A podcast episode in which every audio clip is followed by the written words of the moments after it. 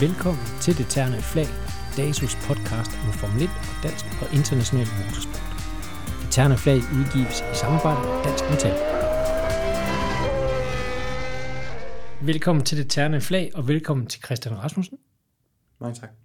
Det er dejligt, du kunne være med her i dag. Øh, Vi er jo mange, der følger din, øh, din store succes over i USA, øhm, på den anden side af det, af det store hav, og vi glæder os øh, rigtig meget til at høre mere om det fra, fra dig. Velkommen også til Bo Balser Nielsen, sportschefen i DASU, som vi også er med i studiet. Jo, tak. Og øh, Bo, nu har vi jo Christian med her. Jeg har jo fulgt hans karriere sådan i, i formel... Øh, i formeldagen eller i formeltiden, men du kender også lidt til, øh, til Christian fra, da han kørte go-kart. Ja, altså, det er rigtigt. Jeg har jo kendt dig, Christian, siden 2014, tror jeg, eller noget af den stil, hvor du begyndte at køre. Mm. Øh, OK Junior, tror jeg, det var, det hed dengang, ikke? Øh, Nej, KF Junior var ja, det KF Junior, ja. så længe er det faktisk siden, ikke? Ja. og det har været, som øh, Bo også siger, en fornøjelse at, at følge med i det. Også fordi den øh, rute, du øh, ligesom har valgt at tage i din karriere, den er meget anderledes fra, fra det, som man normalt ser blandt de, de unge danske racerkører, ikke? Altså, i og med, at du flytter til Guds eget land. Ja. Øh, og det skal vi komme ind på senere. Vi vinkler den her udsendelse en hel del på, på USA og den amerikanske måde at køre motorsport på, og dine succes derovre. Ikke? Ja. Øh, men lige inden vi starter, så, så inden vi gik i gang med optagelsen, der sad jeg lige og kiggede lidt i dine driver stats. Øh, og du var herinde faktisk i 2018 øh, og lavede en podcast øh, på det tidspunkt der. Men der er løbet en del vand i åen øh, siden dengang. Jeg, kan, jeg har noteret her, at siden vi sad herinde sidst, har du vundet 21 løb i USA. Det lyder meget godt, når du siger sådan. ja, det lyder meget godt, ikke? Øh, og det siger jo sådan set øh, alt om, øh, altså, hvordan det er gået øh, for dig. Ikke? Men, men som Bror siger, altså, det startede jo i go-karts, øh, ligesom stort set alle andre øh, ja. gør. Øh, og jeg har da lige en, en, et godt minde om dig fra 2014 har det nok været nede på Søndersø go-kartbane, hvor at du kom øh, med, ja, du havde vel ikke lige frem armen i gips, men du havde i hvert fald lige haft armen brækket og insisteret på at få lov at køre. Ja. Øh, og det siger vel egentlig en hel del om dig. Øh, og, og det var ikke nok med, at du så var ude at køre med en, en, en lidt øh, halvsvag arm, men øh, så skulle du også stå på øh, skateboard og sådan nogle ting bagefter. Prøv lige at fortælle, hvad der egentlig skete der. Jamen, det skete sådan, at øh, jeg havde haft gips på. Jeg mener, at jeg havde gips på. Jeg, havde, jeg har haft gips på mange gange. Jeg tror syv gange i alt nu. Jeg var en meget vild, vild dreng som, som barn. Øhm, men øh, jeg tror, jeg brækkede armen i Rødby øh, til et go-kart-løb, og så øh, havde jeg selvfølgelig gips på og så videre, og så, øh, så fik jeg gipsen af en onsdag, øh, hvor jeg skulle køre DSK-weekend i Søndersø i weekenden. Øh, så onsdag formiddag fik jeg gipsen af. Onsdag eftermiddag sad jeg, sad jeg i en go-kart for at se, om jeg kunne køre. Øh, det gjorde selvfølgelig lidt ondt, og min far har også sagt, at der var lige måske en tår eller to, der lige øh, løb ned i kenden, men øh, jeg, kunne, jeg sagde, at jeg godt kunne køre, så vi tog til Søndersø øh, for at køre DSK, og, øh, og kørte faktisk hele weekenden. Øh, det, blev, det endte så med at blive en lidt øh, bræt afslutning på den weekend, fordi jeg ja, først startede med, med at bukke et ribben øh, i go-karten, og så uden for go-karten, så som 14-årig, så skal man selvfølgelig lege med alle de andre børn på go-kartbanerne om aftenen, og så skulle jeg lige stå på skateboard, og så brække jeg armen. Det var så den anden arm. Så, så jeg lige kom ud af den ene, så kunne jeg få den anden i gips bagefter. Jamen, så er vi ligesom i gang, ikke? Så er man i gang, ja. Du kendte jo ligesom turen, ikke? Så. Jo, jo, jo. Men, øh, men det var i 2014, og, og 2015, det havde ikke afskrækket dig mere, end at du så gik hen og blev øh, vinder af Dansk Superkart øh, Ja. i, som junior, ikke? Lige præcis. Øh, og det, det siger jo lidt, øh, altså allerede der øh, har du ligesom lagt et, et mærke, som, som øh, er en, der skulle følges øh, med. Men hvis vi lige dvæler lidt mere ved din go-kart-tid, altså du har kørt nogle sæsoner selvfølgelig, øh, og du har også øh, vundet andre løb og ja. kørt noget i nordisk mesterskab og sådan noget, men du har aldrig sådan, ligesom mange af de andre, aldrig rigtig kørt en international, fuld Nej. international sæson. Jeg gætter på, at det har lidt med økonomi at gøre også, ikke? Men, øh, men hvad, hvad, hvad synes du, at go-karts, øh, hvad betyder det egentlig? Øh, er, det, er det vigtigt at komme ud og køre alle de her øh, dyre EM-løb, øh, hvor du betaler øh, kassen, eller kan man godt få en grundskoling i, i dansk go-kart? Jamen, det har jeg jo lidt været eksemplet på at vise, at man jo faktisk godt kan. Ja. Fordi jo, jeg har kørt nogle enkelte løb i øh, internationalt, internationalt, og har kørt øh, et enkelt Margucci-løb og en enkelt EM-afdeling her og der, men, men det du får ud af go-kart, det er jo først og fremmest racecraft. Øh, og du lærer, og ligesom, hvordan skal du kan gøre for at være hurtig, og hvordan du, du lærer ligesom opsætningen på en weekend, hvordan du skal sætte dig op selv op til at køre et løb, og du ved, det mentale plan. Men det at køre en racerbil er så meget anderledes, end at køre en go-kart. Øhm, så der er så mange andre ting, du skal, du skal lære, og, og nye ting osv., så, videre, så jeg ved ikke om, altså på, på det tidspunkt, da jeg kørte go-kart, så var det økonomien, der var, der var den uh, limiting factor. Um, så det var egentlig grunden til, at vi ikke kørte mere internationalt, ja. end vi gjorde. Uh, og, så, og så kunne man måske have taget et år mere i go-kart, og så bruge de ekstra penge, og så køre en international sæson. Men der mente vi, at i 2016, der var det efter min, min dansk superkart-titel, så mente vi, at det var bedre at hoppe op i racerbiler og begynde en sæson i Formel Ford. Ja, det er, jo, det er jo sjovt nok, fordi den sidste person, vi havde, der sad i din stol nu, øh, Mikkel Jensen, mm. øh, som vi tog en, øh, en podcast med sidst, øh, har lidt den samme historie omkring go-kart, fordi han, hans go-kart-karriere er heller ikke særlig lang, den var faktisk kortere end din, ja. øh, og han kørte heller ikke internationalt, og, og se, hvor han er i dag. Ikke? Altså, ja, det det. Men, men øh, hvis vi kan konkludere lidt på, altså det er godt, øh, man lærer noget racecraft, du lærer nogle helt grundlæggende ting, øh, basale ting, øh, men om du kører det helt store internationale program, eller du kører et mere øh, nationalt program, det, det får ikke en stor betydning til Sydlandet. Nej, fordi alle de ting, du, du lærer i go det er et rigtig godt skillset at have, øh, men det er så anderledes at køre racerbil. Mm. Øh, så, så jeg ved det ikke. For mig var det ikke nødvendigt. Øh, det kan være, det er anderledes for nogle andre, det kan jeg jo selvfølgelig ikke sige, men øh, for mig, jeg, var, jeg følte mig mere end, øh, en rigelig påklædt til at hoppe i en racerbil. Ja, fordi det gjorde du jo så i 2016, ja. øh, og der startede du i Formel Ford, som var øh, vores formelklasse i Danmark på det tidspunkt. Mm. Øh, og så tog du faktisk et år mere, øh, i, da Formel 4 blev introduceret i 2017, ja. øh, og kørte for Jan Magnusens team. Øh, og hvad, hvad vil du sige, altså det igen nationalt, øh, som gav dig den grundskoling, som du, du så skulle bruge i, i Formel Sport, ikke? Helt sikkert. Øh, jeg tror, det er rigtig godt at ligesom have... Jeg har altid troet på, at når du rykker op i en serie, så skal, så skal du være klar til det. Øhm, så hvis jeg ikke havde taget nogle, nogle nationale løb i, i, i Danmark et par sæsoner, som jeg gjorde, så havde jeg måske ikke klaret det lige så godt i det første år i USA, som jeg nu gjorde. Øhm, så jeg tror helt sikkert, det, det er så vigtigt at, at være klar til næste skridt, i stedet for bare at rykke op i noget, som du ikke er klar til, og så klare det dårligere. Øh, så vil jeg, det har i hvert fald været min, min, min, øh, mit synspunkt på det, at være, være klar til den den ser du køre, klarer det godt, og så rykke videre bagefter. Øhm, så jeg kørte jo min, øh, min 2016-sæson, det var godt nok min første, første sæson i racerbil, gik godt. Jeg blev to i mesterskabet efter øh, den kære Daniel Lundgaard, øhm, Christian Storeborg. Og, øh, og så blev den nye Formel 4-serie i Danmark introduceret, og så mente vi, at, øh, at det, var en, det var en god mulighed for at komme videre.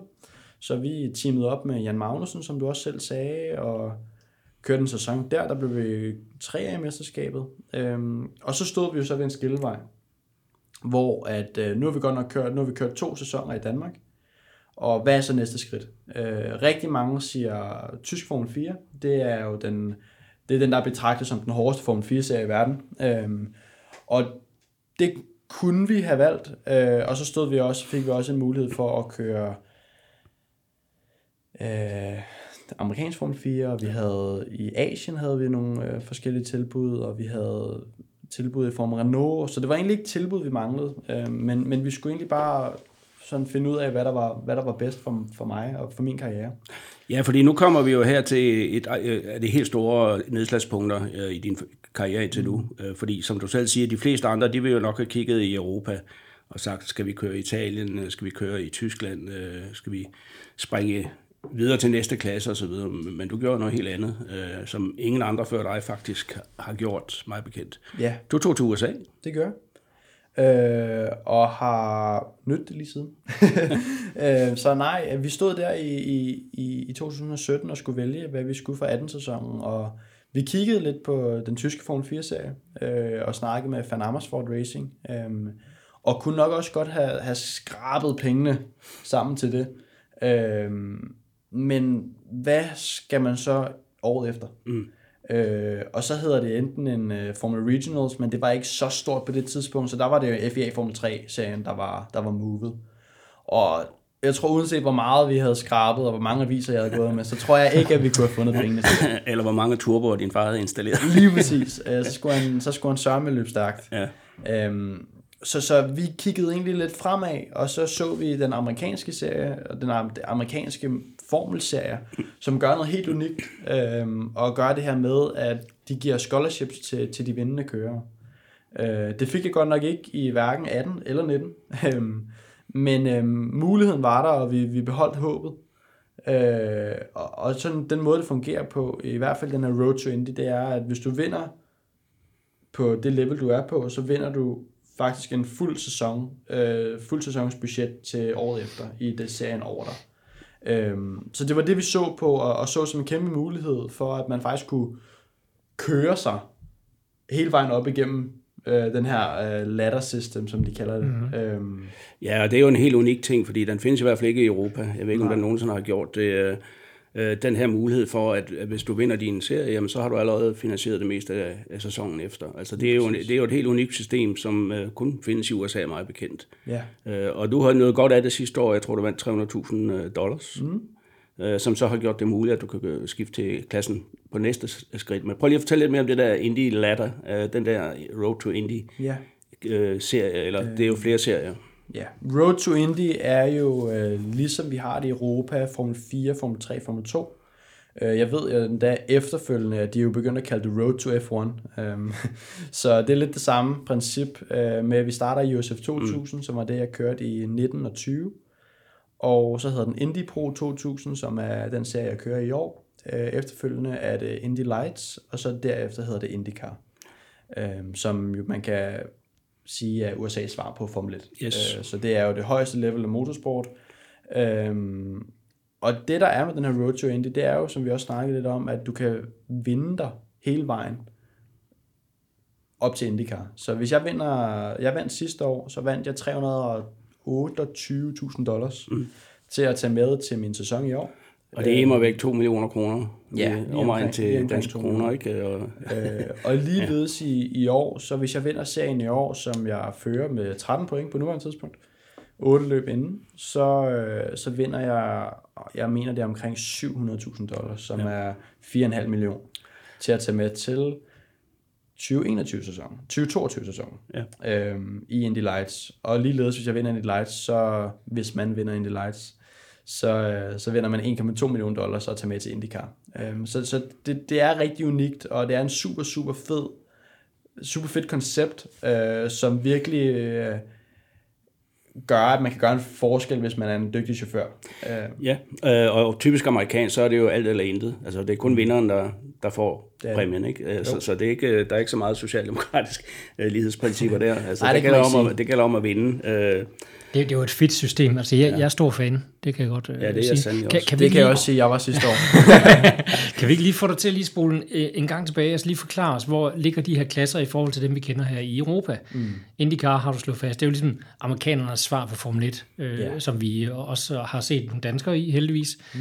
Og Indy Lights ligger lige derunder. Hvor, kan du fortælle, hvor klasserne er ellers? Ja, øh, jamen du er, som du siger, for, Formel uh, IndyCar er det højeste level, det kan du sidestille med Formel 1. Øhm, det er ikke lige så hurtigt som en Formel 1-bil. Jeg tror endda også, IndyCar-bilen er, er langsommere end, end Formel 2-bilen på, på over en omgang. Øhm, men øh, det er ligesom niveauet. Øh, Indy Lights bagefter kan man sidestille med Formel 2. Indy Pro med Formel 3 og USF 2000 med Formel 4. Øh, USF 2000-bilen er hurtigere end Formel 4-bilen. Den er nok mere i stil med en, den gamle Formel Renault. ja, det vil jeg også To på, liter? Ja. Øh, så lidt hurtigere end en Formel 4, men øh, ikke så hurtigt som en Formel 3. Og så Indy Pro'en er nok meget lige øh, Formula Regionals, som vi har i dag, øh, med de omkring 280 heste ja. og, og downforce osv. Men det var altså ikke på grund af, at du havde noget familie, eller nogle sponsorer, eller andet. Det var ren øh, kold kalkyle, der gjorde, at de siger, at vi prøver at skue USA. Det var det. Øh, det. Man kalder det The Land of Opportunity, Ja. øh, og det har det også været for mig, og jeg har ikke fortrudt det på noget tidspunkt. Nej, fordi efter det første år, du begyndte allerede at vinde løb, det første år i Formel 4 derovre, øh, og så blev det gradvist bedre og bedre andet år. Øh, vandt du flere løb, og så endte du med at, at blive suveræn mester i øh, US 2000 i 2020. Ikke? Jo. Og det var så det, der banede mig, som du selv var inde på, at, at nu kører du så næste step øh, med de præmiepenge, du kørte øh, sidste år. Øh, og så forhåbentlig næste år, så tager vi et spring mere. Det er, så, det, det er i hvert fald startet godt, ikke? Fordi efter de første otte løb her, så har du vundet halvdelen, og så har du ovenikøbet haft to øh, løb med mekanisk uheld, ikke? Ja, og det er man jo ikke selv herover, kan man sige. Nej. Men øh, det, er, det er, hvad det er. Så det er også derfor, at, øh, at jeg ser, at jeg fører mesterskabet på nuværende tidspunkt med to mekaniske defekter ud af otte løb. Så synes jeg, at jeg sidder i en rigtig, rigtig god position selv. Øhm, Ja, altså og for at gøre det endnu bedre, så, så har du jo vundet løbende på tre forskellige typer baner. Ikke? Almindelige racerbaner, bybaner og sådan senest her en ovalbane. Ikke? lige præcis. Det har virkelig været tre, tre forskellige øh, discipliner, som man, er, man, man bliver stillet Ja. over for. Mm. Ja, altså og, og udover øh, dig, øh, så har der altså kun, to andre danskere, der har startet på ovalbaner. Det er Ronny Bremer og Jan Magnussen. Ja. Øh, og de har så ikke prøvet at vinde, det har du. Men hvad er det sådan, altså, nu tog I det der skridt der ud fra en, en kølig beregning om, det her har vi størst mulighed for at nå øh, toppen. Øh, hvad er der ellers at sige om, om amerikansk motorsport? Altså, hvad, hvordan øh, føler du dig hjemme derovre? Altså, man hører tit om, at det er noget helt andet derovre, men det er mere easygoing, at man er, der er ikke så mange re- regler og regulativer, som, som dræber sporten i, i, øh, ofte i Europa, ikke? eller resten Jo. af verden. Altså, hvordan, hvordan er det? Jamen, der er jo nogle forskellige måder at se det på. Hvis vi starter med at, med at kigge på banerne, banerne derovre, så er det jo så pure old school baner, som det nærmest kan blive. Øh, hvor du i Europa har øh, kæmpe runoff og asfalt, at det hele er asfalteret uden for banerne osv., så, i USA, der har du græs, og lidt længere hen, der har du en mur. Så hvis du laver en fejl, så ryger du altså i græsset, og du har chancen for at ryge i muren også. Øhm, så så der, der er lidt mere kontant afregning, end der er i Europa ved at, ved at, ved at lave en fejl. Hvilket jeg godt kan lide. Øhm, og så hele, du ved, kulturen, der er derovre omkring bare sport generelt. Alle er så fascineret omkring det, når man begynder at snakke om det. Hvis jeg nu for eksempel sidder på en restaurant, og vi sidder måske alle sammen i vores, vores teamtøj, så folk kommer over og spørger, om hvad, hvad laver I her? Og, og du ved, så får man lidt snak om det, og folk er så, selvom de måske ikke ved så meget om motorsport, så, så du ved, så, så sætter de virkelig pris på bare sporten, og, og at der går så meget ind i det, som der gør. Øhm, Ja, og hvad angår old school baner, så ved jeg, at næste på programmet, det er en af mine private øh, favoritbaner, Road America, mm. som jeg synes er en genial bane. Altså. Ja. Ja. Og du kender den, du har også vundet på den, Ja. ja. ligger i Wisconsin der, og, hvad, og du ser frem til den, ved jeg.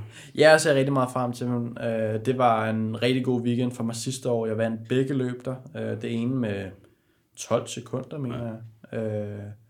Øh, så, så, så nej, det burde være en rigtig, rigtig stærk bane for mig, så vi håber på, at vi kan forøge vores mesterskabsføring der. Ja. Og det er det, man i på engelsk kalder en driver's circuit, ikke? Altså, hvor køreren virkelig kan gøre en forskel. Ja, og så, men som, som jeg også siger til dig, det er jo, det er sådan, føler jeg, at alle banerne er over i USA. Ja. Det er virkelig driver circus, og det er ja. virkelig øh, køreren, der kan gøre forskellen. Ja. Øhm, og også de, de år, som hvert år, man kører på en bane, så, så er det ligesom om, man lægger et ekstra lag på. Og det gør specielt en, en, en fordel på, på bybanerne. Mm. Øhm, de her små ting, du lærer, hvor de små bump er i vejen, og fordi det er der over derovre. Det er ikke uh, smooth uh, services, vi kører på. Der er lidt, du ved, bump på vejen, og så det der, de der ekstra år, som jeg har haft til at lære alt det, har været, har været super gode for mig, mm. tror jeg. Um, hvilket også bare gør mig endnu stærkere stillet til, til min, uh, min sæson i år. Ja. Og lige siden du tog til USA, der har du faktisk kørt for det samme team, Det har jeg. uh, Jay Howard. Mm. Uh, hvem er det, og, og hvor- hvorfor blev det lige dem, eksempelvis? Ja, øh, det startede faktisk med, at jeg i 2017 kørte øh, Formel 4 Danmark for Magnussen, som vi har snakket om, og der havde jeg en ingeniør, som hedder Allan Brygner. Øhm, Allan øh, er super dygtig ingeniør, og han havde arbejdet sammen med Jay i, øh, for, for, for, for år tilbage øh, i, jeg tror faktisk det var i Australien, de arbejdede sammen. Mm. Øhm, og øh, så han kendte Jay, og han vidste, at han havde startet team op, så han formidlede faktisk kontra- kontakten over til Jay. Og øh, vi besluttede så for at, at, at tage en test ved ham, for at bare lige se, hvad det var. Og så øh, var Jay selvfølgelig super interesseret i mig, fordi jeg, jeg, jeg klarede det godt til den test der. Og øh, så blev det egentlig bare det. Øh, og så kørte vi Formel 4-sæsonen, og så stod vi året efter, og ligesom var kommet en lille smule mere ind på hele den amerikanske scene i formelsporten. Og så så vi ligesom, at så opdagede vi ligesom, at USF 2000 og Road to Indy, det var the place to be. Altså det var, det var bare stedet, man skulle være, hvis man skulle op på det højeste niveau, som er IndyCar i USA.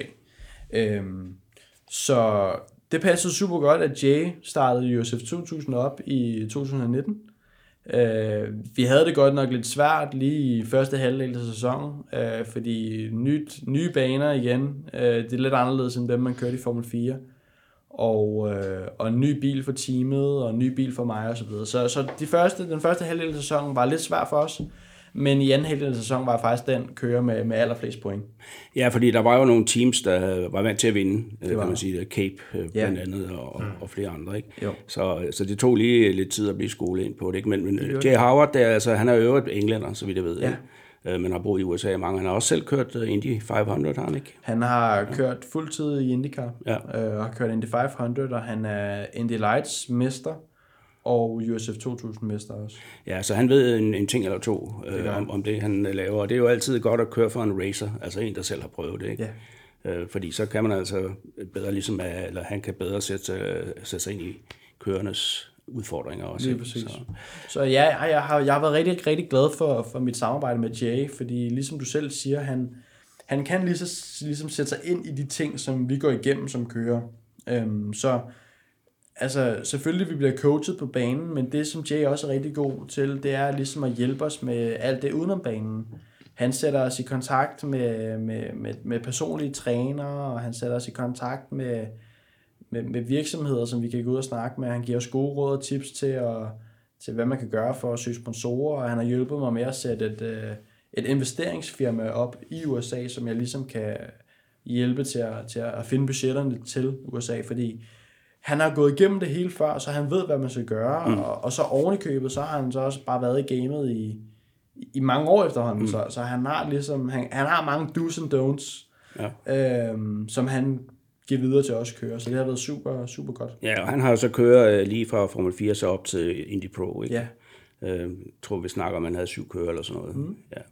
Ja. Øh, men lige for at vende tilbage til noget af det, vi snakker om før, nemlig ovalbanerne. Ikke? Øh, du har du kørt to gange på en, en lille Mickey Mouse mm. ovalbane, kan man vel Ja. godt tillade sig at kalde. Jeg tror, en omgang tager 20 sekunder eller sådan noget. Ja, lige omkring 20 minutter. Men det ændrer sig her senere på året i august, ved jeg, fordi der er der er en, en noget anden udfordring på, nemlig en, ja, man kan ikke engang kalde det en oval, den er nærmest trekantet, ikke? men Ja. det er vel, på, det, er, det er første gang, I skal ud på sådan en rigtig Det oval, er, vi kan skal man sige. ikke? køre Worldwide Technology uh, Raceway, tror jeg, de kalder det, uh, i St. Louis, ja. um, som er en, en dobbelt så stor ovalbane, som jeg har, jeg har været vant til. Uh, jeg har jo meget, selvom jeg har kørt så mange år i USA, så har jeg altså kun kørt den ene bane, oval. Um, så det her, det bliver, det bliver en ny udfordring. Uh, den kommer til at, i stedet for at være 0,6 miles lang, så er den, uh, jeg tror lige omkring dobbelt så lang, 1,2 mm. miles lang. Um, så det kommer til at være rigtig, rigtig spændende øh, at prøve, prøve udfordring med det. Men det der med at køre på oval, fordi nu, nu sagde du efter øh, sejren sidst, at, at du elskede ovalbaner, ikke? og man elsker altid de baner, man vinder på, Det kan jeg forestille mig. Men, men prøv lige at fortælle lidt, fordi det er jo en fundamentalt anderledes måde at køre motorløb på, er det ikke? Det er meget, meget anderledes. Øh, så det jeg også godt kan lide ved det, det er, at det er så anderledes. Så det er en ny, ny ting, du skal lære. Jeg tror, som racerkører, så, så, så skal man være rigtig... Man skal være åben for at lære nye ting. Øh, selvom da jeg, da jeg kørte Formel Ford i Danmark, så troede jeg, at jeg vidste det hele. Ikke? Øh, men, men når man så rent faktisk kommer ind i det, så, så, så lærer man egentlig, hvor, hvor lidt man ved. og, og, og jeg tror bare, det er, til at, og det er med at gå til den opgave, så, så ydmyg som, som man kan, og bare være åben for, at, for alle de nye indtryk, og, og så bare tage ved lære. Øhm, så det har været endnu en ny ting for mig at lære at køre de her ovalbaner, som, som, som faktisk er gået meget godt. Øh, jeg har en, jeg har vundet to ud af tre gange, jeg har været på ja. Ovalbanerne. så det er jo meget god stat. Øh, så, håb, så forhåbentlig så kan vi gøre det tre ud af fire her næste gang. Men, men jeg har i hvert fald læst mig til, altså alle de reaktioner, du er vant til, altså hvis, hvis øh, bagenden stepper ud, så skulle du kontrastyre sådan noget. Det, kan du, det skulle du smide ud af vinduet, glem alt om mm. på en oval. Altså, kan du fortælle lidt om, hvad, hvor i det anderledes består? Det, det, altså, hvis du kigger på setupet på bilen, så står, normalt så har vi jo negativ camber i begge sider. Det er jo, øh, hvordan hjulene står. Øh, og på valgbanen, der har du altså positiv camber i venstre side, og negativ camber i højre side. Øh, så, så, så hjulene står helt skævt, så når du kigger på den, på den, på den bagfra, så ser det helt, helt mærkeligt ud. øhm, men, men det er også bare hele teknikken, som du bruger til at køre racerbil, hvor under normale omstændigheder, så er det, du ved, fuld gas ned ad langsiden, så hårdt du overhovedet kan på bremsen, og så lige med det samme øh, hoppe af den igen, så du får så meget vægt på fronten som muligt. Hvis du trykker på, på, så hårdt på bremsen på en ovalbane, så spænder du altså rundt, og så er du i væggen. Lige med det samme. Så det er med at, at, at kunne øhm, bremse den her øh, vægt transfer fra, fra bagenden til fronten ned, så det er med at du ved, være rigtig langsom til at slippe gassen. Øh, og, og du ved bare styre platformen mm. så meget som du kan. Ja.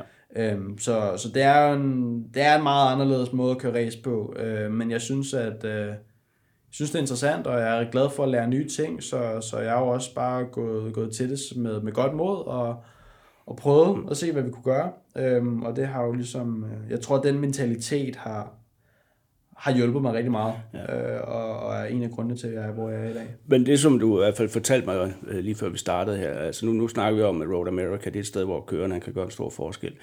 Hvis det er en ovalbane, så skal bilen bare være perfekt. Ikke? Altså, altså, kan du godt glemme det. Altså, vi så jo øh, sidste år, Fernando Alonso øh, prøvede at kvalificere sig til Indy 500. Ja. Uh, han påstod selv bagefter, at han kørte med speederen i bunden hele vejen rundt, og alligevel så kvalificerede han sig ikke. Mm. Uh, og det viser jo, altså hvis, hvis ikke bilen, altså hvis den skrubber for meget fart af, for eksempel, gennem svingene, fordi mm. den er stillet lidt forkert ind, jamen så kan, så kan du give lige så meget gas, du vil. ja, lige præcis. Ja. Øh, og, og, og sådan er det virkelig. Altså, hvor du kan gøre en stor forskel som kører på, på normale baner, lad os kalde det det, øhm, så, så det kan du bare ikke gøre på samme måde på normal bane. Setupet er, er så vigtigt, øhm, hvilket også er en anden disciplin, som du så skal mestre på ovalbanerne, feedback. Øhm, så hvis du har en lille smule understyring, eller en lille smule overstyring, og lad os sige, at du, du har en kontostyring, du har ikke mere end en kontostyring, så kører du ind på en ovalbane, fordi så skal du ind og have det fikset. Selvfølgelig, det kan du ikke i løbet. Men hvis du kører en træning, så, så det er det altså bedre at køre ind og få det ordnet og, og komme ud igen. Og selvom det måske kun er to-tre omgange af 20 sekunder, du kører, hvis du kan være hurtig til at spotte, hvad bilen gør, og ligesom få, få, få, det, øh, få det sagt til teamet, så de kan lave en, en, en ændring på bilen, så, så er du også stærkt stillet, hvis du, hvis du er rigtig god på din feedback. Ja. Og du nævnte også, at der var jo sket nogle ændringer hos øh, J. Howard, efter I rykkede op. At du ja. blandt andet fået en ny race engineer ja, lige med, med erfaring for det her. Ikke? Og det, jo. det er jo også, øh, altså jo længere du kommer op i hierarkiet, kan man sige, jo vigtigere er det jo, at man har de rigtige folk omkring sig. Det er det. Det er det. Så. Hvordan er det at køre på de her ovale baner? Altså nu, øh, jeg kender slet ikke til, til hældning på banen, men kan du ikke fortælle lidt om, hvordan det er at køre på de her baner? Det er jo en, også en lidt anden disciplin, ikke? Bliver man ikke rundt også? jo, vi havde en, øh, vi havde en test forud for løbet, øh, som var første gang, jeg kørte ovale banen, i, ja, siden jeg vandt løbet i, i 2020.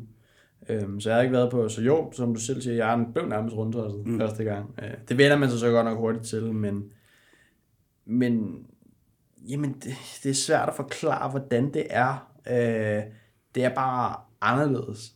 Øh, og måden, du kører race på, altså du kan nærmest køre side om side for, på fem omgange i træk. Øh, fordi det er, så, det, det, det er lidt svært at overhale kontra en normal bane, fordi du kan altså ikke bare gå indenom og så bare bremse en den anden fyr. Du skal ned, øh, du skal køre ind om ham, men den hurtige, det hurtige spor er oppe. Ja. Så du skal, du er, lige så snart du prøver at overhale, så er du, overhale, så er du på en disadvantage. Øhm, så det er mere at få komme så langt op på siden af ham som muligt, og så prøve at virkelig følge ham rundt. Øhm, men det gør også bare, at det tager tid at overhale, så mm. det kan godt tage en... Det kan godt tage fem minutter. det, jamen, det, det kan det.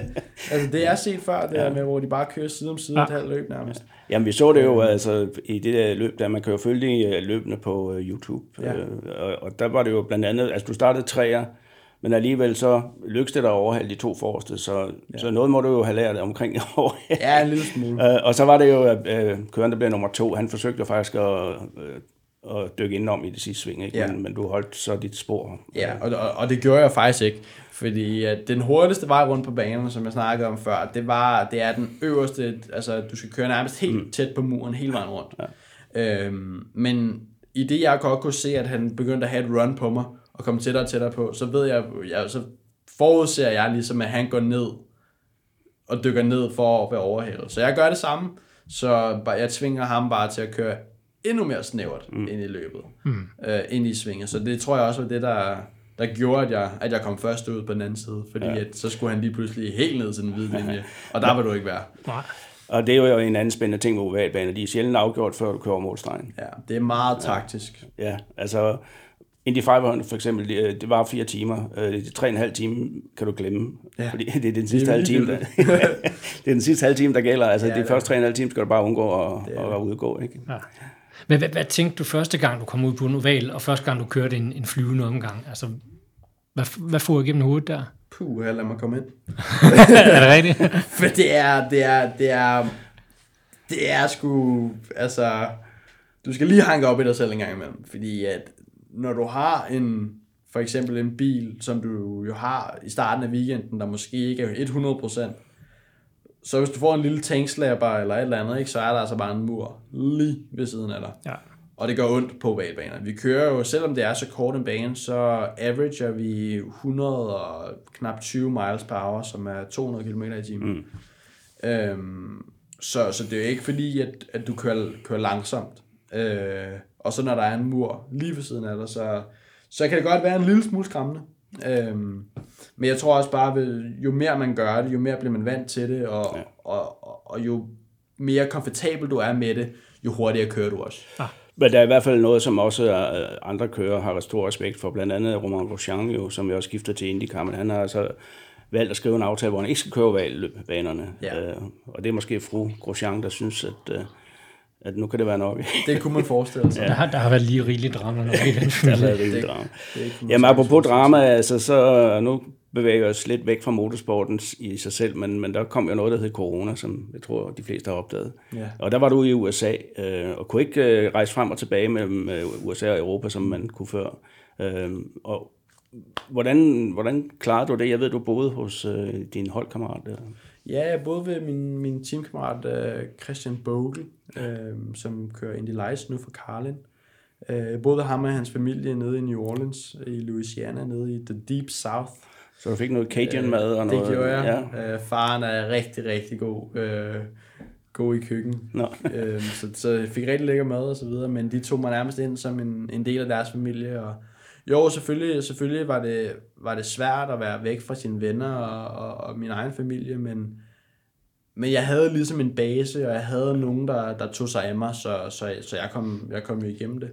Øhm, Men det, er vel også, det siger vel også meget om the American way, ikke? Altså, Jo. at man siger, jamen okay, kom og bo hos os, ikke? Ja. Altså, det, jeg ved ikke, hvor, hvor ofte det ville være sket i, i, i Europa. Nej, det er et meget gæstfrit, øh, ja. gæstfrit folkefærd. Ja. Det, det må man sige. Og det fan- fantastiske mennesker, jeg boede ved. Øhm, så det var, en, det var en fantastisk oplevelse, og jeg følte mig ikke uønsket på, på noget som helst tidspunkt. Nej. Altså, det var, jeg var nærmest en, en del af familien i det år. Ja, altså, altså, og på den måde kan man jo sige, det er også en, en øh, menneskelig udvikling, du har været igennem, ikke? Altså, prøve at komme til et, øh, noget, der er så anderledes, øh, og så ja, prøve at være faktisk låst inde i, eller du kan i hvert fald ikke forlade landet uden stort besvær. Hvis du gjorde, så kunne du ikke komme ind igen. Ja, lige præcis. Så, og så opleve øh, menneskene, hvordan de også kan være, ikke? Jo, så nej, man får lov at opleve USA på en helt anden måde. Ja.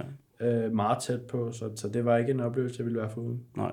Men i år, der har du jo så blandt andet sammen med, med din værts øh, søn der, det kan jeg ikke lige huske, hvad han hedder, men, men der bor I jo nu øh, i Indianapolis, øh, ja. eller lige udenfor, har jeg forstået. Racing Capital of the World. ja, hvis de selv skal sige det med vanlig amerikansk beskedenhed, ikke? men, men I er, I er nogle racerkører fra Jay Howards team, som øh, deler en lejlighed, har jeg forstået. Ikke? Det er vi. Ja. Øhm, fået en lille lejlighed i en øh, mindre by uden for Indianapolis, der hedder Carmel. Øhm, og bor så mig, øh, Christian Bogle og Wyatt Bukarczyk, øhm, som, som var alle sammen teamkammerater sidste år. Nu Christian Bogle kommet op i Lights, øh, og jeg kører Indy Pro 2000 med, med den anden. Øhm, så vi bor også tre sammen, øh, og det, fun, det fungerer. Fraternity. Ja, Ja, det minder mig om øh, Nicolas Kisas historie om, da han øh, flyttede til England og, og det lejlighed med. Jeg skulle lige til at sige det. Jeg håber ikke, at det er samme historie, vi hører derfra. Hvis I er i tvivl om, hvad vi snakker om, så gå ind og hør øh, podcasten med Nicolas Kise om da hans han, tid med. øh, da han var underhund øh, til Jason Water og Jan Magnussen. ja.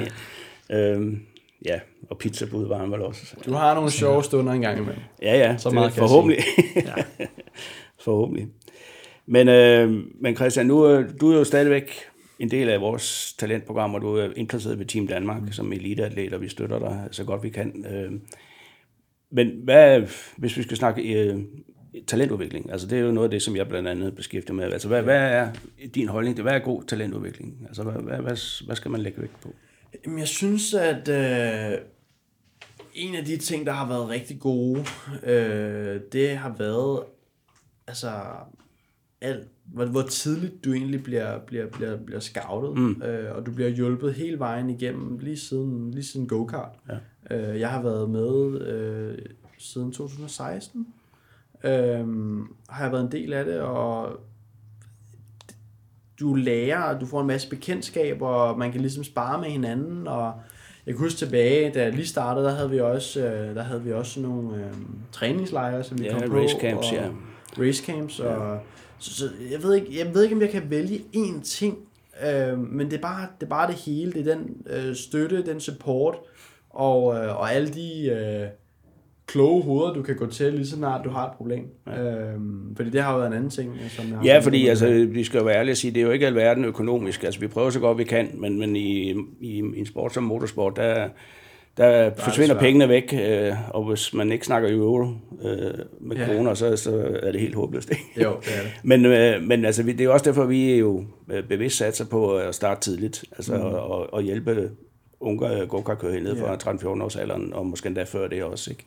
Mm. Øh, så, så det er da godt at men, høre, at, at det har haft en betydning for dig Helt også. sikkert, og, og det tror jeg, det har. Ikke, ikke kun for mig, men hvis du kigger på, på de andre formelkører, der er i Danmark, de har også været, med, været medlem mm. af, af samme, selv samme program, siden de var, de var helt små. Ja, jamen altså, du, du tilhører jo en, en meget talentfuld overgang, fordi der er jo virkelig mange øh, på din alder, som har gjort ja øh, store sk- øh, fremskridt, og som er godt på vej med internationalt øh, karriere på, inden for både GT og, og Formel øh, Sport. Ikke? Så. Så, så nej, jeg tror, at øh, vi har en øh, vi har en fantastisk øh, udvikling i Danmark, som, som gør bare, at vi, vi, vi laver nogle rigtig, rigtig gode racerkører. Jamen, hvordan, hvordan kan det altså, altså, en ting er, at man selvfølgelig prøver at hjælpe, men, men hvis man ser på landets størrelse, og så hvor mange dygtige racerkører vi har i Danmark fra, ja, allerede fra 17-18 års alderen og så op øh, de næste 10 år, er der jo masser af dygtige kører, der er verdensmestre, og der er fabrikskører inden for GT og så videre. Ja.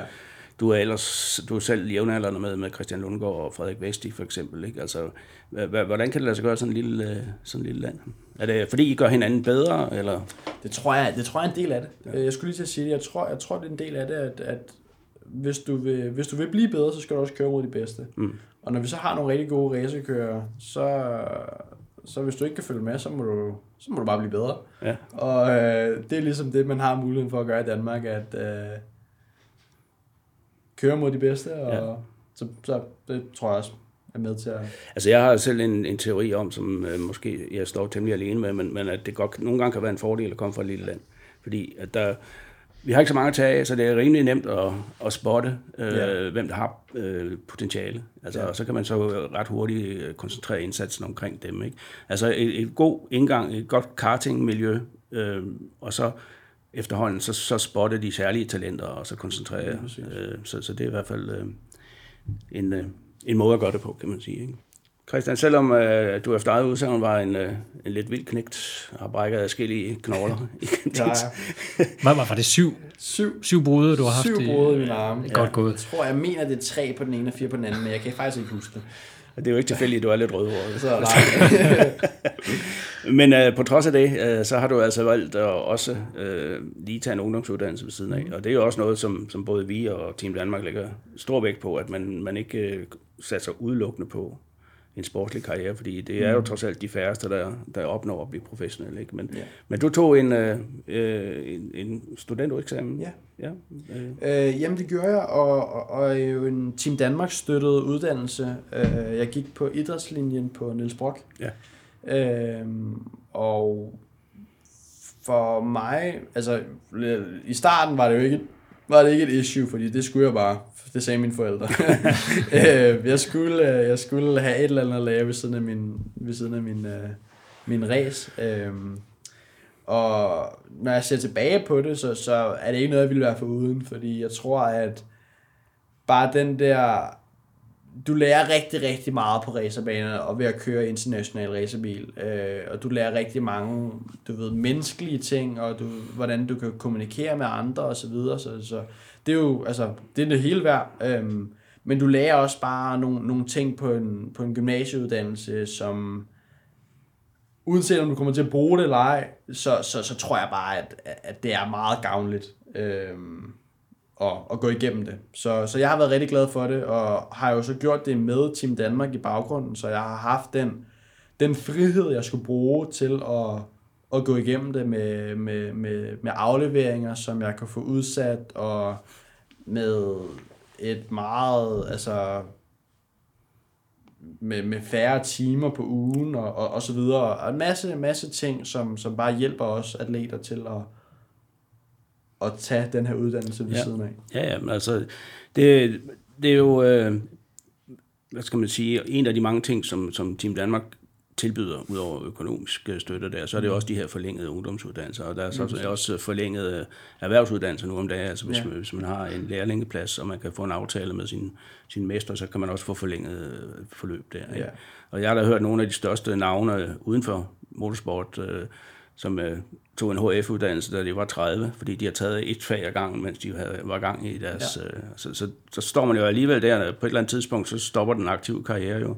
Det gør den. Øh, selvom jeg ved godt, at mange racerkører, der har været professionelle på topniveau, så de bliver i sporten. Men det er aldrig, som du selv siger, til skade at, at, at se verden fra et andet perspektiv også. Det, det tror jeg ikke, og, og du lærer også bare nogle mennesker at kende, øh, som, som tror jeg også er, er super vigtigt, at have nogle mennesker, der er uden for sporten. Mm Øhm, jeg har jo fået fantastiske venner, først og fremmest igennem race og mm. igennem øh, i hvert fald den her talentgruppe øh, igennem Team Danmark, som vi havde som, som, som nogle år tilbage, men, men også fået nogle fantastiske bekendtskaber, fantastiske venskaber igennem min gymnasietid.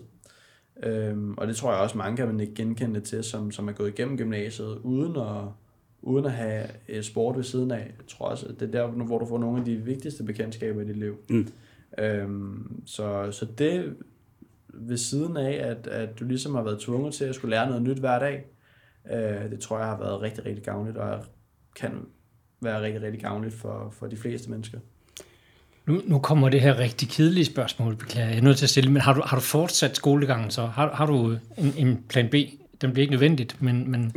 det, det, det har jeg ikke. Jeg har ligesom set øh, gymnasiet som værende den øh, plan B. Øhm, men i år, jeg kan sige det, jeg har været... Selvom man kan få rigtig meget øh, tid til at, ekstra tid til at lave de her uddannelser osv., men jeg tror i år samlet set på nuværende tidspunkt, har jeg været i Danmark i tre uger. Ja. Øh, og nu er vi i øh, juni måned.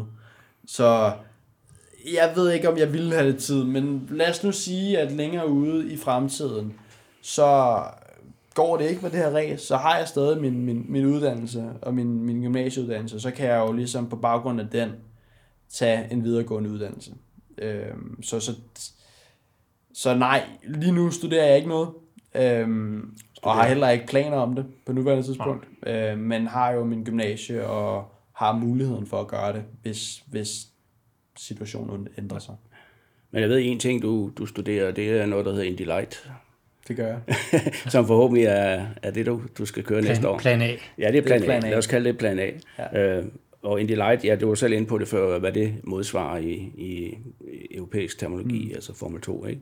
Men jeg ved at du har rent faktisk testet Indy Lights. Det har jeg. Øh, jeg var så heldig at, at komme lidt i bilen sidste år. Øh, ikke så meget, men, men alligevel lidt, at lige komme ud og få snust lidt til det. Mm. Øhm, så, så nej, det er, det er målsætningen for næste år at komme i Indy Lights.